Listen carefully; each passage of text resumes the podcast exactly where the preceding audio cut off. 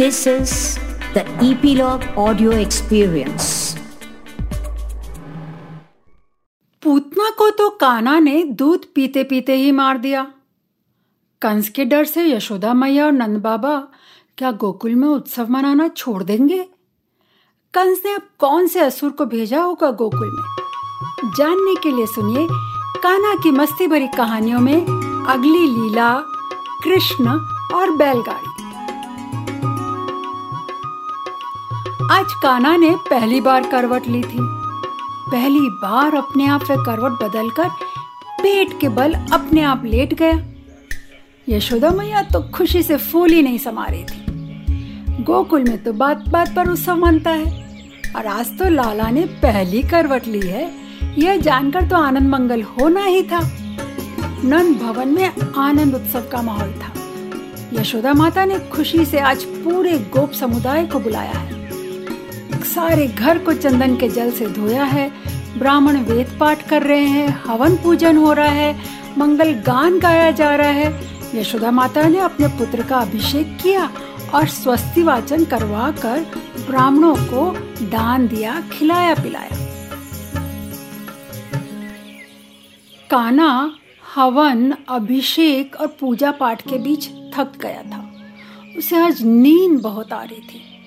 यशोदा मैया ने सोचा, मेरा काना अभिषेक से थककर अभी अभी सोया है। गोपियाँ आएँगी तो बड़ा सताएँगी। कोई गाल खींचेंगी, कोई गले लगाएँगी और मेरे लाला की नींद बिगड़ जाएगी। यह सोच मैया ने दूध, दही, मक्खन आदि से लदी एक बैलगाड़ी के नीचे पलना बिछाकर कान्हा को वहाँ सुला दिया। कुछ ग्वाल बाल वहीं खेल रहे थे। मैया ने सोचा काना उठेगा तो ये बुला लेंगे। और वह खुद मेहमानों और अतिथियों की सेवा में लग गई। मैया निश्चिंत होकर मनुहार में लग गई। साथ ही गोपियों के संग उत्सव में नाचने गाने भी लगी। राजा कंस ने पूतना की मौत के बाद एक और असुर शक्टासुर को गोकुल भेजा था। शक्टासुर देर रहित है। मतलब उसके शरीर का कोई भी आकार या शेप नहीं है। शक्टासुर महाराज नंद के घर पहुँच गया। उसने देखा सभी उत्सव में मगन है और लाला बैलगाड़ी के नीचे पालने में सो रहा है। यदि मैं बैलगाड़ी में घुस जाऊँ और उसके पालने को ज़ोर से दबा दूँ तो काना मर जाएगा। ऐसा सोच शक्टासुर ने बैलगाड़ी में अपना शरीर समेट लिया। दे रहित शेपलेस होने के कारण वह बैलगाड़ी का रूप बन गया। तभी काना की नींद टूटी और उन्हें भूख लगी और वे माँ का दूध पीने के लिए रोने लगे। आसपास ग्वाल बाल खेल तो रहे थे लेकिन शोर में काना के रोने की आवाज़ सुनाई नहीं दी। जब काना ने देखा कि सब बेपरवाह होकर अपने अपने काम में व्यस्त हैं, वे रोते रोते पाँव उछलने पटकने लगे। लाला तो बहुत छोटा है उसके पाँव बड़े ही कोमल और नन्हे नन्हे ही थे। लाला ने अपने कोमल पाँव को पटक पटक कर बैलगाड़ी को छू लिया। उसका पाँव लगते ही बैलगाड़ी कट कट कट की आवाज़ हुई और उलट कर गिर पड़ी और उस पर रखा सारा दूध माखन बिखर गया।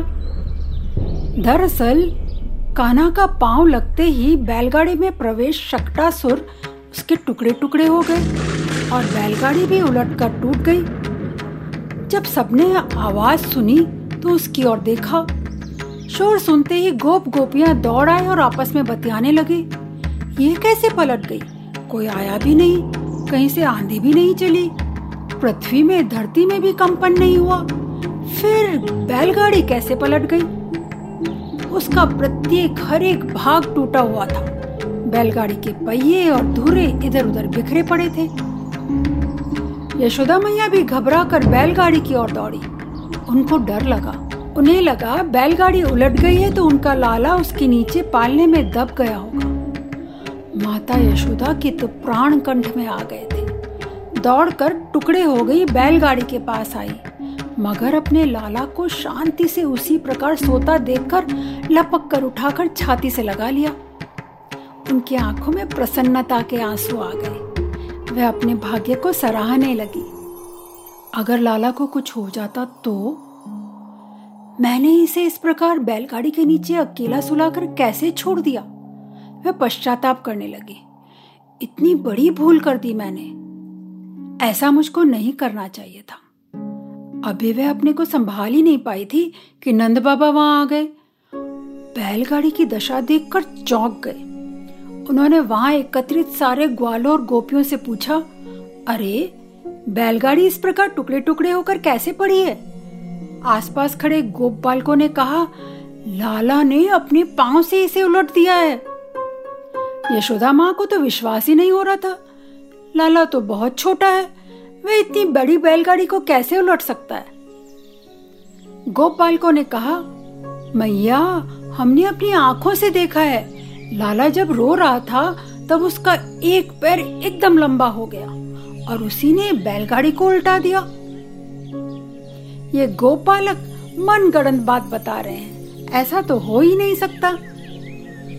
यशोदा माता ने समझा, यह किसी ग्रह का उत्पात है। अतः ब्राह्मणों से वेद मंत्रों के द्वारा शांति पाठ कराया गया। फिर से बैलगाड़ी को ठीक करके उसकी पूजा की गई। ब्राह्मणों ने वेद मंत्रों से कान्हा का अभिषेक किया। नंद बाबा ने अपने पुत्र की उन्नति की कामना से ब्राह्मणों को दान दिया। तो इस तरह से मैया, यशोदा और नंद बाबा हर तरह से कान्हा को बचाने और संभालने की कोशिश कर रहे थे। क्या कान्हा के पास कोई सुपर पावर था? किसी को भी पता नहीं। कान्हा कैसे सब चुपचाप करते जा रहे थे? कौन सा पावर होगा काना के पास?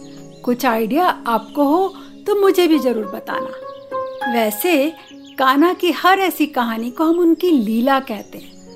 अगली लीला कौन सी होगी? जल्दी सुनेंगे काना की मस्ती भरी कहानियों में। इपीलॉग मीडिया वेबसाइट या आपके फेवरेट पॉडकास्ट स्टेशन पर।